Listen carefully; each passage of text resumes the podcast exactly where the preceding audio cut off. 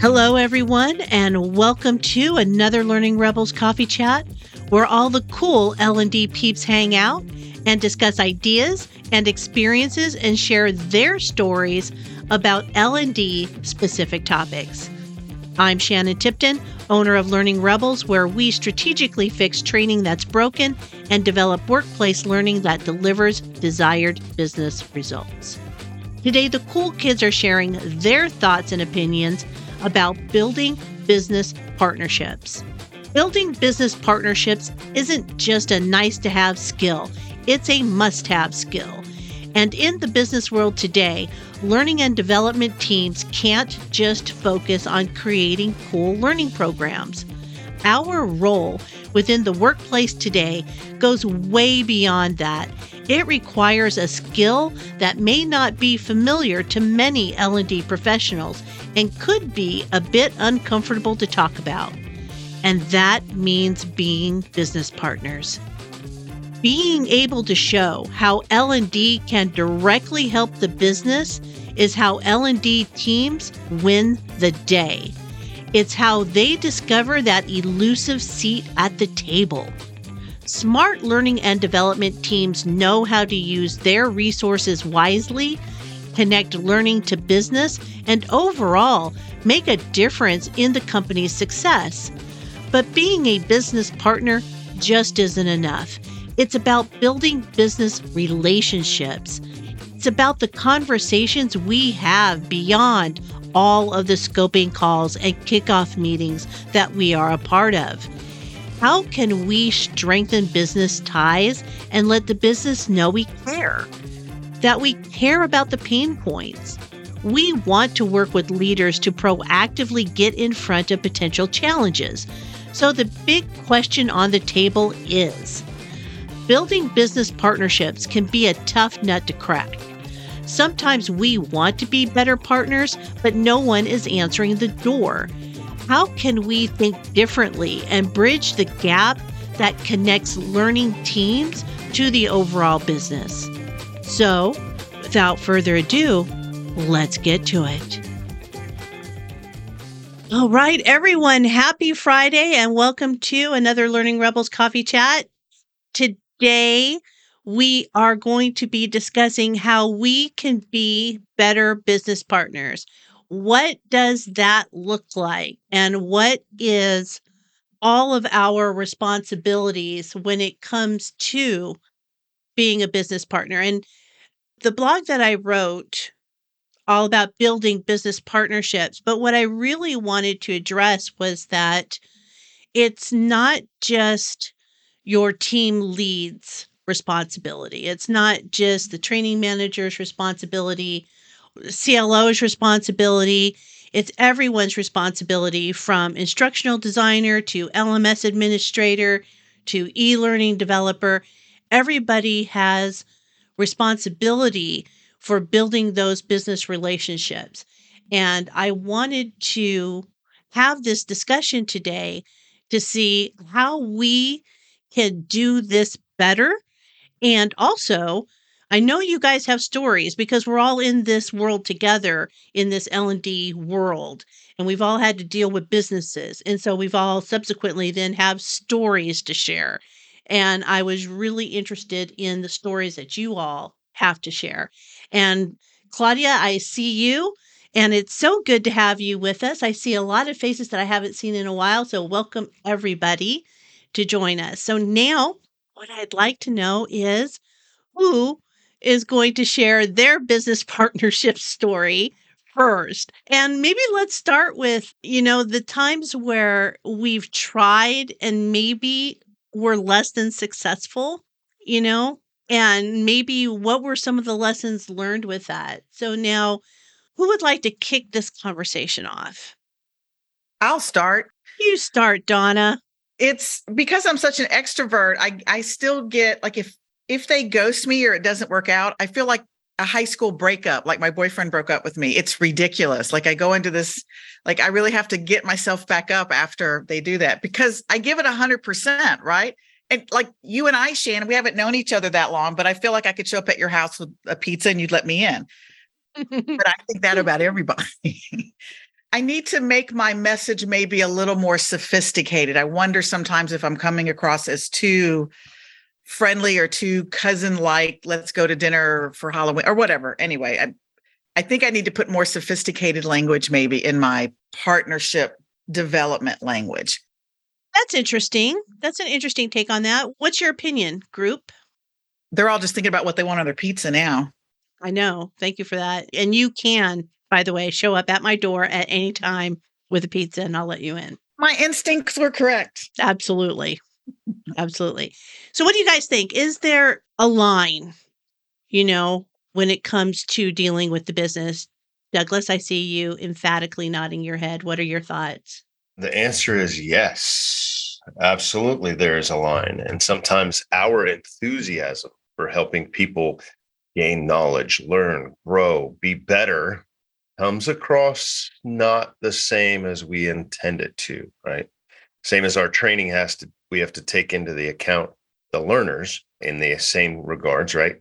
What is that business? Who are they that we're dealing with, right? And temper it slightly. And that is a excellent lesson, and yet one hard to sometimes learn, right? We're L&D, right? We're supposed to be loud and demanding. Helpful. We are supposed to be helpful, and I can totally relate to that. You know, you have a certain enthusiasm, right? And that enthusiasm bubbles over. Maureen. So I just wanted to ask Donna, because you started out by saying you're an extrovert, and so you bring that energy. And so do you know if the people that you're interacting with are more introverted? I am learning that. So my son is an introvert, and he gave me a book for Christmas one year called Quiet. Have you all read this book? Awesome book, Susan Cain. Talks about a lot of things, but dealing with introverts. And Maureen, you're absolutely right. I was doing everything wrong. I wasn't reading the room, and I was not including the introverts or slowing down my speech so that the introvert has a moment. Because extroverts will just pop in and say whatever's on their mind and stuff like that, whereas an introvert needs a minute, wants that pause. Yeah, so he taught me about that. And one interesting stat in the book, Quiet, they're saying that most of the introverted leaders quantitatively tend to be better. They're thinking more and talking less, but most of our politicians and CEOs and leaders, what are they? They're extroverts. So we're not giving our introverts enough space. So I would say one thing that's funny that came to mind is this was years ago. I remember kicking off a project and working with the lead. And so when I first sat down with them, I was trying to go slow so we could go fast. And I was just trying to find out from him, how do you like to work? What are some of your preferences? When I communicate with you, do you want it to be by email? Do you want me to pick up the phone? Like these other things. And he was like, why are we doing all this? Like, we have this deadline and everything. And I said, okay, I understand. I was like, you know, I'm just trying to make sure that as we work together, it works well. I said, let me ask you this. I said, for the outcomes of this project, what is going to get you the highest performance rating at your next rating? Like, what does the output need to look like to get you noticed in a positive way? And so when I put it in those terms, I was like, okay, well, I can help you get there. And so then he was like, okay, yeah, that's what's in it for me. And now I want to work together. He was very hesitant at first because I was proposing something that was different, but he came around when it was like, okay, yes, we can learn it this old way, but like, what are the implications if people don't do this right? And finally it got to be like, well, they could end up in jail. And I'm like, well, that's pretty big stakes, you know? So that's kind of like, we want to make sure that people know this is why it matters. So we're going to help them stay out of jail. So anyway, to get to know the person and their work behaviors and habits, but also framing it in a way that's going to help them and that it's going to be an accomplishment for them kind of at the end of this project helped to forge that relationship. Yes, I love all of that. Stay out of jail. The stay out of jail card. Nobody looks good in orange, right? That's what I used to say. The main attorney that like used to say like this to the class of new hires. He'd be like, okay, put up your hands like this. It goes, see that? That's your view in the jail cell. Don't get there. And so it was like, whoa, scared straight, you know? Oh my gosh. Okay, we're all going to remember that. We'll hold up two hands and pretend like we're looking out of prison bars. There we go. Yeah, and I think we can be overly enthusiastic when we go in. And the issue is that when we come from that position, we have a tendency to speak in the language that is comfortable to us. We start being really enthusiastic about what are your learning objectives? What are your learning goals? And how can we close a skill gap? And we start using terms like that, which don't mean a whole lot to the business and kind of turns them off a little bit. You know, so I think that part of the enthusiasm is reining that in and taking that more collaborative approach that Maureen was just talking about. So I think that that's an important element as well.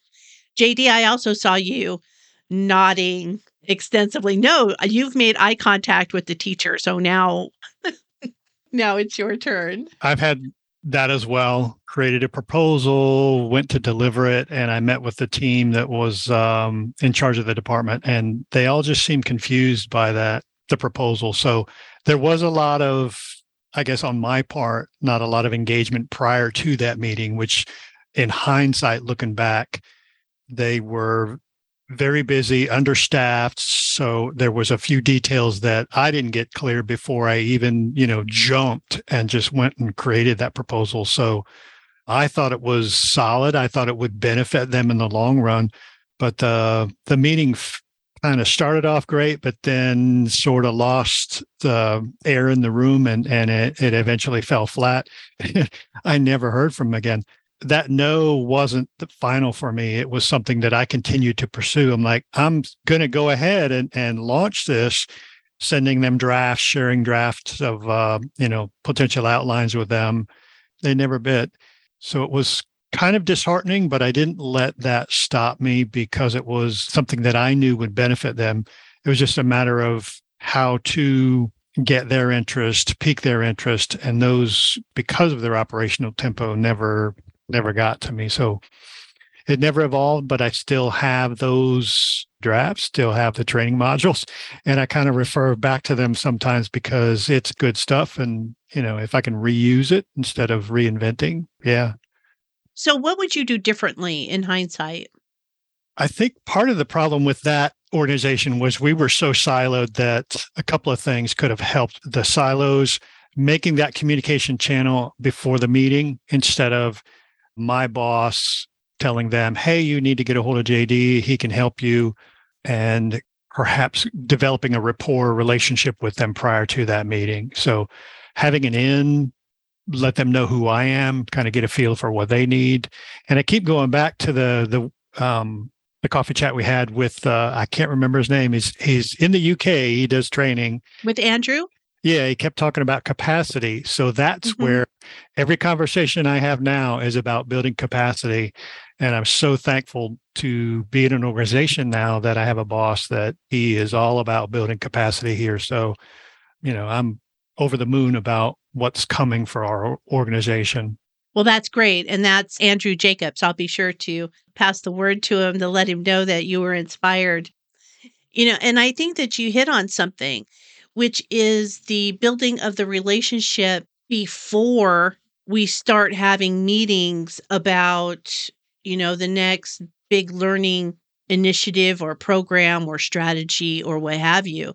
So it's about building that relationship prior to, right, rather than just jumping in. It's not unlike the only time visiting IT is when we have a problem, right? So can we build those relationships prior to that? So what other thoughts are out there? I think it's following the thread that's in the chat right now, which is leaning into that curiosity. I found that when you start asking empowering questions and really getting to know what's the root cause, what's indeed the need, right? And just really fact-finding, that curiosity leads to a space of organic collaboration versus, okay, now we can collaborate on XYZ, right? Like just asking a lot of those questions ahead of time for me, which is what I typed in the chat, of helps me to avoid creative solutioning. When I was transitioning from corporate to consultative, space, you know, when you're in the corporate world, everything's fast paced. It's like, okay, how can we improve? And you just want to come up with the next big idea. But that doesn't really work in the space of business partnerships, I don't think, when you don't ask the right questions, because you end up down a rabbit hole that you may not necessarily be in, right? So just really leaning into that curiosity has been helpful for me. I completely agree with that. Anyone have any experiences with that, where you've really sought out different people, different departments, you know, to figure out what makes your business tick, right? Really diving into that curious mindset that we all should have. What are your experiences with that? I'm not sure. I'm seeing a couple of things happening here. Stella, did you have something that you wanted to contribute? It's a bit different subject. I see myself more as a process improver. Sometimes, you know, I do online trainings. I think many companies have a problem with knowledge management, you know, too many products, too many brochures, too many of everything, and the salespersons don't find it. And everyone is complaining about it, but no one really takes the initiative to do something about it. And they always come to me and I have nothing to do with it. And I know the general managers of the sales organizations, they meet twice a year.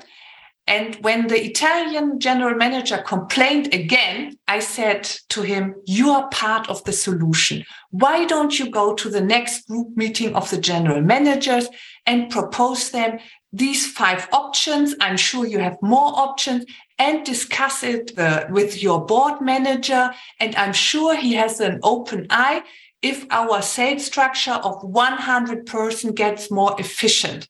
I wrote this a week ago and I didn't get a response, but I looked in my emails and yes, Roberto has answered and he said, very good idea. I go to the board.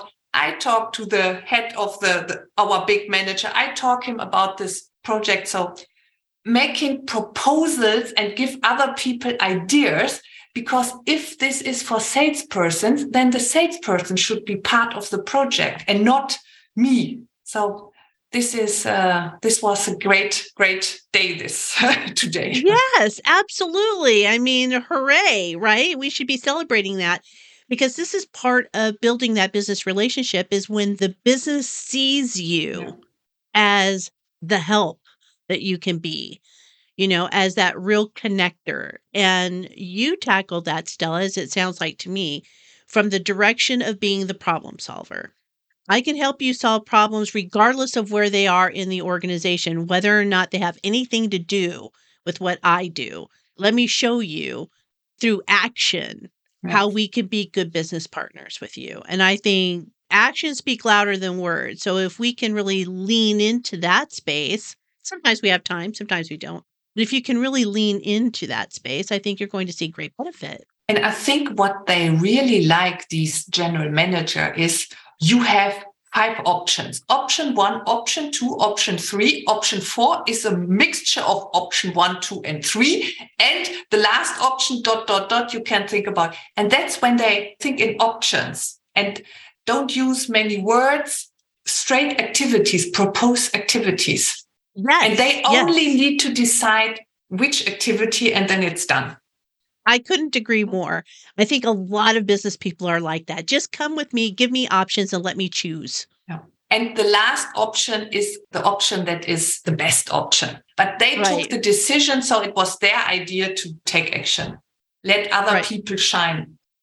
And that is the theory of primacy and recency. So for those of you who didn't know, that's what that's all about. So typically, if you give people 3 choices or even 4 choices, they'll go to the first choice or the last choice, because they remember what's first, they remember what's last, you know. And so there's a whole psychological theory behind that. And I'm with you, Stella. That's the way I operate too.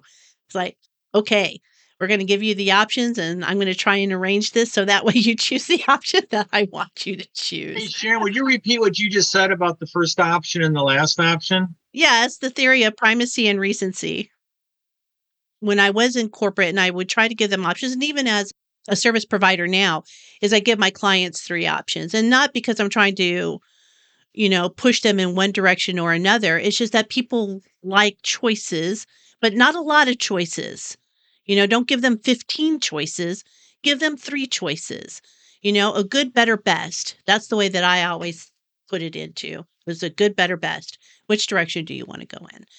And I think that a lot of business leaders appreciate that, because you're coming with them, like Stella, you're coming with them with solutions, right? And that's always a good business tactic. Yes, and I agree with Nathan there. We admire your bravery, Stella. Yes, we do. Okay, go ahead, Deborah. Is there such a thing as too much information? I would say so. Okay. I see lots of nods happening there. I receive a lot of emails, too much didn't read, you know, too much didn't read. Right. Even in German, we use it now. Everyone wants to have 2 or 3 sentences and that's it, no more. But yes, I think just a couple of sentences. And again, it's understanding. Let's go back to how this connects with building a business partnership. This is about understanding your audience. And Stella clearly understood her audience. And so now there are some business leaders who want everything on a spreadsheet. Give me all the detail, put it in tabs, you know, et cetera. And then there are others that are just give me the bullet point version, you know. And so it's about understanding who's going to be reading the document, who are you going to be in front of. And that takes what we started off talking about, which is building those relationships before you get into the meeting, as with JD. So if we had a deeper understanding of who we were talking to and what their problems were, we would have a better foundation for building business or strategy documents or business plans, et cetera, because we would know who's reading them. Okay, for people who might be listening or watching to this, who may not be in a leadership position, Shannon Tipton, instructional designer, 3 levels down from the business leader. What's my responsibility? Ultimately, to give the best that you can, right? Be responsive, be, I don't know, empathetic to other people's concerns and or challenges. Absolutely. And how does that instructional designer then start building a business relationship? What does that look like? Questions, right? Questions. So I'll give you an example. Please. With my long safety background, right? Safety guy shows up and it's like, bro, everybody gets like weird. However, to use a popular TV show, I'll walk up and be like, hey, what are you doing? Explain that to me like I'm a 3rd grader. So by doing that, I'm not coming at them. I'm trying to be with them. Help me understand what it is that you're doing. Because then, right now, at the very least, we've established a little bit of a conversation and morph it from there, right? Absolutely. And I think it's also, to build on that, Douglas, it's about not staying in your office. So if you are working, you're not working at home, you're working at the office. Sometimes if you really think about your pattern is, you know, you get out of your car, you go to your office, maybe you make a cup of coffee, you go back to your office, and then maybe you have lunch with some friends, and then you go back to your office, and maybe you have a couple of phone calls and a couple of meetings, and it's all very process-driven. And so now, how can you break out of that particular routine to get to know some of the other people around you, you know, across departments? You know, so I think that everybody has a responsibility. So if we go back to that instructional designer, who's the natural connection for an instructional designer? Where do you start? Where do you start building those relationships at? It may depend on the structure of the company. I mean, so some of it in the size. I mean, so where I am, it's, you know, we have our client-facing consultants and then designers and learning creation partners with them. It collaborates, but we come together as learning and development professionals. So it's almost like the client-facing person is the one who owns the relationship. And so they help set it up. So our first kickoff meeting is generally just kind of like getting to know each other. We introduce anybody who's on like the team. So it's usually the subject matter experts are who we're speaking to. The client-facing person is the one that they're the ones who meet with the business initially. But over time, when we explain what the process is and what we're trying to do, well, then I can kind of go directly to that person who's in the business. And so a lot of it goes back to what Douglas said is questions, but it's asking the questions that get them to think in a way that's different, you know, for maybe what they've been asked before, where they have to pause and think about what the response is, or when I'm asking for, like, you know, how would we measure the success of that? And it's just, you know, not making them do that like on the spot or whatever, but explaining why that information is needed or how it's going to be used, then people tend to collaborate and work. Now, there's other people who then get very closed off and it's like, why are you asking this? And like, I don't trust you. And they kind of then change the scope sometimes of the project, because when some of those questions are asked, they realize like, maybe we just want this one little thing and we're not going to, you know, we're not going to push too hard. So we have enough work to do that we're not going to, you know, make extra work for ourselves. Some of it comes down to the culture of the company, how you would be, or if you would be speaking to that person. Sometimes I hate to say it, but if you ask enough questions of the person, for me, if I ask enough questions of the person who owns that relationship and they really don't know, then it becomes like, well, why don't we all meet together? And they tee it up about like what it is I'm going to be asking. But I can be kind of like the bad guy or the bad cop because I'm asking questions that may make that other person feel uncomfortable, but in a nice way. But I mean, it is kind of like when you're asking somebody to be vulnerable and show you, almost like share with you maybe what some of the warts are that they're sharing, you know, like, right. You know, you just have to then focus on what the outcomes are and why we were asked to partner with them in the first place. Mm-hmm. So partner on how it's going to help them, how it's going to be good for the learners and for the organization, and focus on those outcomes and how that aligns to achieving our company strategy and priorities. I mean, it's like always link it back to how this is connected. So it goes back to that gold star. How am I going to help other people look good? And that's another thing, isn't it? It's about, we all have that invisible bullet point in our job descriptions, which is make the boss look good. Building these business relationships absolutely helps the boss look good, because then you are in tune with what is happening around you. This then means that we have to understand the business. Do you understand how your company makes money? How your company loses money? Do you understand what the customer journey is? Do you understand what the employee journey is? Do you read the financial statements? Do you read the annual reports if they are available? Do you have a good working knowledge of what your business is about? And when I think about people who are not necessarily in leadership positions, again, your, you know, LMS administrator, etc., this is where they can start building solid business relationships by ensuring that they have an understanding of what the business is about. So that way, when they do meet, you know, the finance guy in the elevator, they can talk, they can have a conversation. Am I off? What are your thoughts? Maureen hit exactly on what I was going to say. And especially when Maureen said, you know, if you keep asking questions of that person who's that gatekeeper to your, whoever your client is, eventually they're going to be like, oh, why don't you just go, we'll set the meeting and you ask all the questions. And then from there, that's where you build that relationship with, you know, the stakeholder, the subject matter expert, whoever that is. And if you're not the leader or the client-facing person, that's where you build that relationship, is just starting to have those conversations and showing where you bring value to the conversation. And if you're the L&D administrator, or not the L&D, the LMS administrator, and you're learning about the business, you can then help everybody see, like, how can we better use the LMS to meet their needs? If we can get things to trigger at certain points, so enrollments are smoother for people or things become more apparent to them and helps them find the learning that they need to get. We can push things to people rather than waiting for them to pull it. understanding what that need is of the business will help shape how we use the tools that we're given too. Mm-hmm.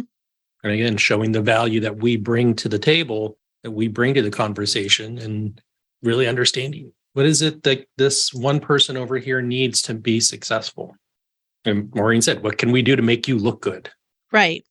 How can you be a better solution provider? And you can't be a solution provider if you don't know what's going on around you. Yeah. And one of the things that I want to keep going back to is the relationship outside of the scoping call. So I'll give you an example. Donna. Yes, ma'am. Donna works for Learning, and she is a service provider. She provides a tool, etc. Now, it would be very easy for Donna just to contact me when they have a new rollout or an update or something like that. But Donna participates in the community, and she participates, on these calls. And I get the occasional email for her saying, hey, are you going to be around here, there, or whatever? So she's built this kind of a friendship, for lack of better terms, because I do feel like you could show up at my house with a pizza and we'd all be watching rom-coms in an hour and laughing over the craziness of it all. And so it's the relationship building around the edges, and authentic relationship building around the edges. So I know that Donna's not just blowing smoke around me, trying to get a sale, So it's something that's really authentic, again, around the edges. Where can we be better at that? That's my question for you right now. So where can we be better around? The scoping calls are great. The kickoff meetings, those are all great. And questions. Yes. But what about the before and the after? No, but the follow-up is key. And I'm great at relationship building, but I'm not a detail person. And so I'm thankful every day. I have somebody on my team who puts everything in color-coded spreadsheets for me. Otherwise, I couldn't do it. Exactly. Her name is Karen, and I'm not going to tell you her last name because I don't want anybody to steal her. Exactly. For example, the other day I was struggling with something, and she switched us from spreadsheet to Jamboard, and it made all the difference. Like she understood my struggle. She just made the decision, hey, we're moving to Jamboard, and then I could take over from there. It was better. But knowing your audience and reading the room in an authentic way is how we should be managing all of our relationships. Business is no different, right? That authenticity and genuine caring, not to be all flaky and Hallmark about it, but people know if you're just blowing smoke or if you don't really care, if you're just there for the sell, and no, the follow-up is really what builds the relationship. Mm-hmm. I also like the question of, is everyone that's supposed to be at the table or in this room actually here? Yeah. Because we tend to be having conversations with the decision makers, but they're not as much in tune with what really is needed. So I always like to ask, is there anyone else that we can invite to the table to have this conversation? Yes, that takes knowledge on your part, right? So there's a comment in there by Heather. Thank you, Heather. Her comment here in the middle, it usually starts by asking questions to learn something. It's, again, about that curiosity. And Deborah, to your point, then you would kind of have to know. If I ask the question, I'm generally not asking a question in that particular setting unless I kind of know the answer. Douglas put in the chat, or not the full decision maker. There's this decision making framework that I saw where you're supposed to have the decision makers and the advisors and those who are informed. Well, sometimes those who are informed should also be at the table, as well as some of the advisors, so you can get a well-rounded view of what approach to take, or, or what approach not to take. Mm-hmm. And I think that's important, right? And again, it's about building those relationships along the edges. Otherwise, you wouldn't know that. And so when we are within a business context, how do we do this in a better, more efficient, a stronger, more authentic way? An example that I've given a few times is the past company that I used to work for. The IT department was really big on draft day, for fantasy football. And so I knew they would have this big thing in the IT department, and I would be there. I'd buy the pizzas for them. It'd be like, okay, what's going on? Talk to me about what's happening. I don't understand this whole I understand football, but I don't understand fantasy football. So let's talk. That's authentic to me because I really do enjoy those sorts of things. And it's then when I need help, they're going to be a little bit more open, right? And so when it comes to that kickoff meeting and you need IT support for whatever it is that you want to roll out, they may be more open to your suggestions because they realize that, one, you want to build a relationship with them and that you're in it to win it alongside them. But also, through those sorts of informal conversations, you're getting an idea of what their pain points are. You know, you're talking to them about their frustrations, about what keeps them up at night. You know, it's not just that IT wants to say no to everything. Some do. Some do. But, you know, for the most part, others just want to do right by the business and right by the people, just like you do. So it's understanding that as well. You know, so what ideas do you have that can help us do this better? And Maureen, I see your comment in there about the culture. Part of the process is to obtain learner insights. Yes. And it is about culture. And I think that that's worthy of a discussion too. You know, culture eats strategy for breakfast every single day. I mean, I started with the company like 27 years ago, and most of the reasons for things being underway was it was a specific directive from somebody higher up. And it's like, no questions asked. I said, this is what I want. Now deliver on it. You know, and so it has evolved over time where now it's also part of the culture that we want to be more of like a high performing learning organization. And so at the top, the CEO is the one who has implemented some wonderful culture changes about the ways that we work together. And so it definitely makes it much easier that he at the top is the one who has said, nope, this is the expectation. As opposed to it being like, you know, hi, I'm here from human resources or from learning and I'm here to help. Like, you know? So it is about respecting that we have expertise in different areas, but that together we're going to be getting something across the finish line that we're all proud to have our name associated with. It all comes from the top, and it also is sustained by the middle. Most of us have probably worked for an organization where someone at the very top had really great aspirations, but then they've got the middle managers who are the blockers. And those are the people we really have to make an effort to make a relationship with, because if the middle managers at the frontline managers, you know, they put the stop sign up for your learning initiatives, then that's just how it's going to go. You know, and that's all part of that cultural circle of life, I guess. And what I like here, I think it was you, JD, you put it in there, something about samples or showing Douglas Commander's intent. That's very true. Oh, there it is, JD. I'll offer samples of previous work. So how do you use that, JD, to build relationships? It had to be in a place outside of our network so that they could get at it. I did have some proprietary stuff in there, but so I would create shorter samples, but I would also post it someplace where they could easily access it, you know, and just send them the link to it, say, hey, here's some samples of what I've done in the past. I think this may benefit your department, organization, et cetera, and then kind of backfill with what potential changes you might make with the content. Sometimes they bit, sometimes they didn't. So it was kind of a mixed.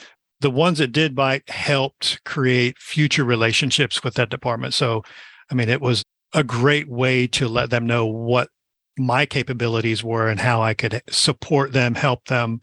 And again, it was mixed. I had to put it in a place where they could easily access it. I tried not to include, because it was previous work, anything proprietary. Just let them go to it at their convenience. Forcing them never worked. You're right. That never works anyway. How did you see this as a relationship building tool? As in the batter's box, just kept taking swings, trying different things. And, you know, it came to me one day, just create something post it someplace where they could easily get to it and then try that. It got more traction than the other way of meetings and my boss talking to their boss, et cetera, that none of that worked. So finally, it was the samples that won over the folks that I needed to have those conversations with. And I like that. See, it's a different technique.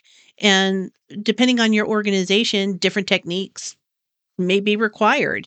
Yes. You know, to let people know what you can do, what the department can do. And that sort of leads into what our conversation will be about next week. And the conversation next week is about bridging the communication gap. And I think this is a good technique to help do that, right? Because it's a conversation starter. And when we start conversations, we start building relationships. So yay for thinking outside the box with that. And I'm going back to Douglas's comment here, and I see other people. Erica, what is this with the don't play golf in football? What is that about? Is that directly to Douglas's comment about Commander's Intent? Douglas, I'll let you take this particular ball. So when you say Commander's Intent, what is it? What does that mean? Ultimately, and what made me put that in the chat, Shannon, is what you said, right? So we have the big boss that says, I expect X, right? So that's the intent, right? I want to see this. How we get there, depending on what level or what type of manager, right? Their managing style. Sometimes they want to know every twist and turn that we take. You went further and you said, okay, but it's the mid-level folks, right? That are going to be the ones that are actually going to really manage this day to day. You've got a Marine Corps background, right? The CO says, hey, I want everybody dressed in X uniform, ready to go at 8 o'clock. Cool. And then it flows down. So his intent is my people are going to be ready to go. You guys manage how that's going to get there. Mm-hmm. And then everybody kind of starts putting their own spin. I think in one of the conversations, somebody put in there that there's these little offshoots, right? So how do we help continue to guide towards the commander's intent? So if we post that, use that as our guiding light, our spotlight, our aiming point, however, whatever crazy terminology you want to use, right? Whatever the flavor of the day is, but that's where we want to be. That's where we want to go, right? If we need to ask questions for direction, that's acceptable, right? And to go with Maureen, right? That trust is built on delivering and responding and pretty much all of the things that we've talked about thus far, right?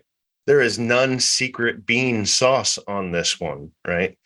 Reading the room and knowing the people. Get that from having conversations. And to JD's point, sometimes all I got to do is get your foot in the door, right? And right. The old elevator speech thing, or in that case, right? Here's a little compilation of things that I've done for other folks that have produced excellent results. Maybe they bite, maybe they don't, right? Mm-hmm. It's an effort. I would definitely encourage you to read the Commander's Intent thing that Erica posted. It will help. And thanks for posting that, Erica. That, of course, will be in the resources. And I like that. Here's my follow-up thought on that. If you are fortunate enough to have a L&D department, most people, it's an army of one. That's right. Let's hear it. Let's hear it for those people. Army of one. Yeah. But maybe there's more, you know, maybe you work in an organization where there's more. And it is a lead by example type of situation, isn't it? If we all are working together to build relationships, then we will build those relationships. All it takes is, you know, that weak link, you know, somebody in there who doesn't care, and that will derail the whole effort. And it is an effort. I think it's a practice that is worth continuing. You know, we have to keep building it. It's like any other relationship that we have in our lives. You know, you have to keep working at it, right? You have to continue to work to build that trust, to build those communication links, you know, to build that bridge where people are willing to come to you and you to them. And I think that it's all that continuous effort. And if you are being led by somebody who really cares about that effort, then it makes it easier. Yeah. I see that there's a lot of people jumping on the commander's intent here. So I think that's probably going to end up being part of our lexicon as we move forward. There, Douglas, thank you for that. Any other ideas how we can build those relationships around the edges that might be a little bit more different? So I love JD's idea. And to kind of expand on that just a little bit too, JD, it's almost like you built a portfolio, right? So you built an internal portfolio. Here are the things that we've done. In a way, yeah. And it was also something that I used to get this job. So it helped after the interview. Hey, if you're interested, here's some stuff I've done in the past. Take a look at it when you want. I knew as soon as I went in and looked at it that I got an immediate response. So yeah, it helped. It was a overview of the services and, you know, what I could provide them in their organization. I like that. I think it's a great idea. And as we come to the top of the hour here, Maureen put something into the chat, which I think is also very valuable. When we talk about building relationships, and I'll put this back into the analogy of life, whereas if we are starting a new, let's say, romantic relationship, you kind of want to get on well with mom and dad and sisters and cousins and everybody else around them, right? And so it's the same thing as what Maureen has put into the chat. Don't forget about the administrative staff, you know, don't forget about the other people around you. You know, they're people, you know, and so, yeah, if you get in well with, you know, somebody's admin person, you might be able to get on their calendar faster, but, you know, it's just the right thing to do. Let's just be nice to people, you know, and build those relationships. So I think, again, it's about breaking out of the silo that sometimes we put ourselves into. And we didn't really talk about how to do this virtually. So for people who are working from home, how do you build these relationships? We really didn't have a chance to talk about that, and we're kind of out of time too. So I would ask you to consider that when you get the information about the resources here, is just to have a think about how might we reach out, either, you know, using the example that I did with Donna earlier, maybe it's just touch base type of emails or how you doing in the chat, you know, just to make sure that people realize that they're being seen and being heard. And that is a big step forward when it comes to building relationships, regardless of whether or not you're live or in this virtual space. Any last comments before we call it a Friday? Shannon, one quick thing. You should have just led with that. You know that, right? Be kind to everybody. If I had said that, then the chat would have been like 5 minutes. People are people. People want to be treated like people. I mean, that's it doesn't get simpler, more succinct than that, right? That's where the authenticity comes in. And those two key words, seen and heard. Mm-hmm. Mm-hmm. Right. Even business leaders all the way down, everybody wants to be seen and heard. And last comment, I really, really like Nathan's virtual background. Nathan, you got it going on there, man. Thank you, Erica. I hope my learners enjoy it as much as you do. That's exactly the intent. So thank you very much. Oh, now I'm really looking at it. I thought it was a cloud. It's a cat. Nice. I thought it was laser beam cotton candy. It's laser beam cat. Fabulous.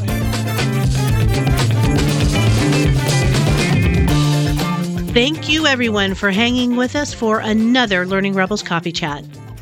As this conversation proves, building business relationships isn't just about showing up for meetings.